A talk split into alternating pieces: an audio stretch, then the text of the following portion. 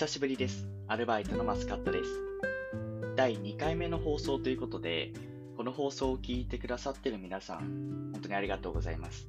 前回、第1回目の放送を聞いてないよって方はぜひね、1回目の放送、まあ、僕の軽く自己紹介しているので、シャープ1の方も聞いてみてください。それでは始めていきましょう。コーヒーとマスカット。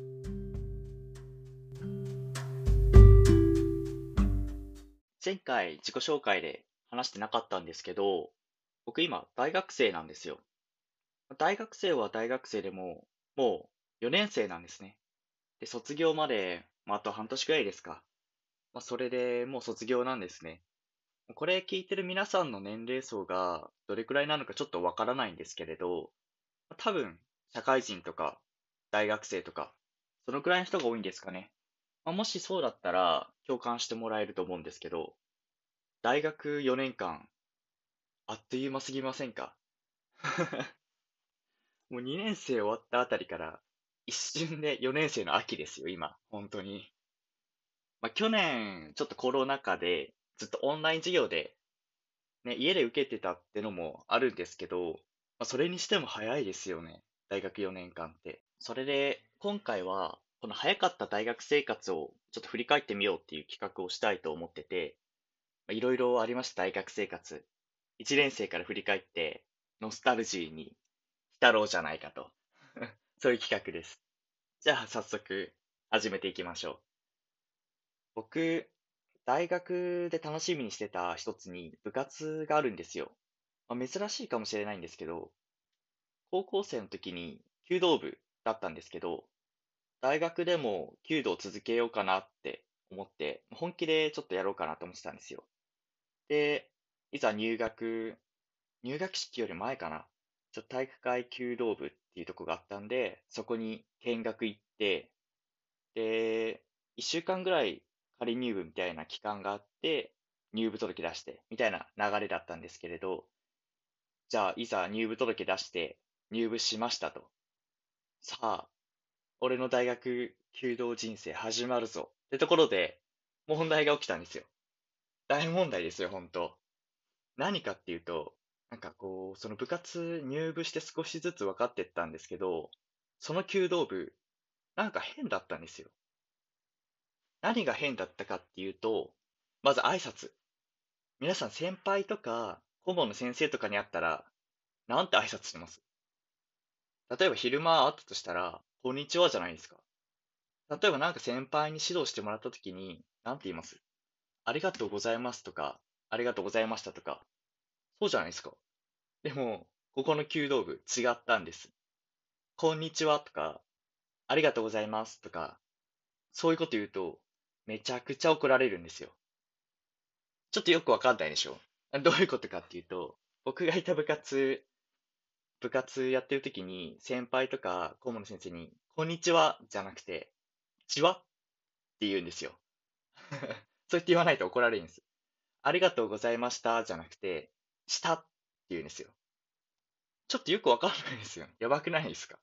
なんか、あれなんか変だなーってこの部活って思い始めて、でもなんか周りの人たちは順応してるんですよ。そう？まあ体育会系だしそんなもんじゃない？みたいな感じで、すごいなんか、その環境に順応してて、いや怖い怖い怖い怖い怖いって思って、でもなんとなくまあ続けて自分も、まあ1ヶ月ぐらいしたら慣れてきたんですけど、でもやっぱ変だなーって思いながら、でも、その後また事件が起きたんですよ。そう。この挨拶とか言葉遣いの問題だけじゃないんです。なんか年に4回ぐらい、他のこう体育会系の部活の首相とか OB を呼んで、で、なんかおもてなしをする会みたいなのがあったんですよ。例えば、年度始めは、この新入生が入ってくるじゃないですか。まあ、今の言う僕たちのことですよね。一回、えっと、一年生が、こう入ってきて、で、私はどこ高校出身で、何々部でした。今の学部は何学部で、何学科。これからよろしくお願いします、みたいなことを、他の首相がいる前で発表するみたいな会があったんです。で、それがめちゃめちゃ高級料理店なんですよ。すき焼きかな？僕が行った時は。なんか一人前4000円以上する。でも食べ放題とかじゃないんですよ。全然肉も、そのお腹いっぱい食べられる量じゃなくて、そのちょっとしかないの4000円みたいな、そんな高級料理店でおもてなし会するんですね。で、そこで、なんだろう、問題というか、ちょっと恥ずかしかったっていうのがあって、最初お店で先に僕たちが行って準備するんですよ。席の準備だったり、なんだろう、着替えだったりして、で、いざ5時集合だったら5時いざ外に出て皆さんをお出迎えすると。で、その時に、ここがちょっと問題で、まず遠くからもう視界に他の部活の首相が目に入ったら、めちゃくちゃ大きな声で、10人ぐらいで、こんにちはって言うんですよ。こんにちはって言って、3人ぐらいが走って、その、他の部活の首相のところに行くんです。やばいでしょ全力疾走ですよ。スーツ着た大学生が。全力疾走して、で、その首相のところまで行って、こんにちは、ありがとうございます。お荷物お持ちします。足元気をつけてください。こちらです。つって、3人でめちゃめちゃご丁重っていうんですかね、なんか丁寧に案内していくんですね。で、それが、だいたい他の部活10個とか20個あるんで、20人ぐらいやって、まあ、やっと中入れるんですけど、その間、なんだろう、僕、京都に住んでるんで、結構外国人の観光客とか多かったんですよ。今コロナ禍でちょっといないですけれど、で、やっぱ高級料理店なんで、周り外国人の観光客、ちょっとお金持ってるような人たちが多くて、その人たちが僕たちがもう全力疾走、全力挨拶、これが、まあ、異端ですよね。やばい奴らだと思われて、すごい写真とか動画撮られるんですよ。その外国人観光客に。それがもうなんか、恥ずかしいんだか、ちょっと誇らしいんだかよくわからずやってたっていう。変ですよね。これ僕の大学だと、この弓道部ぐらいなんですよ。こんなことやってるの。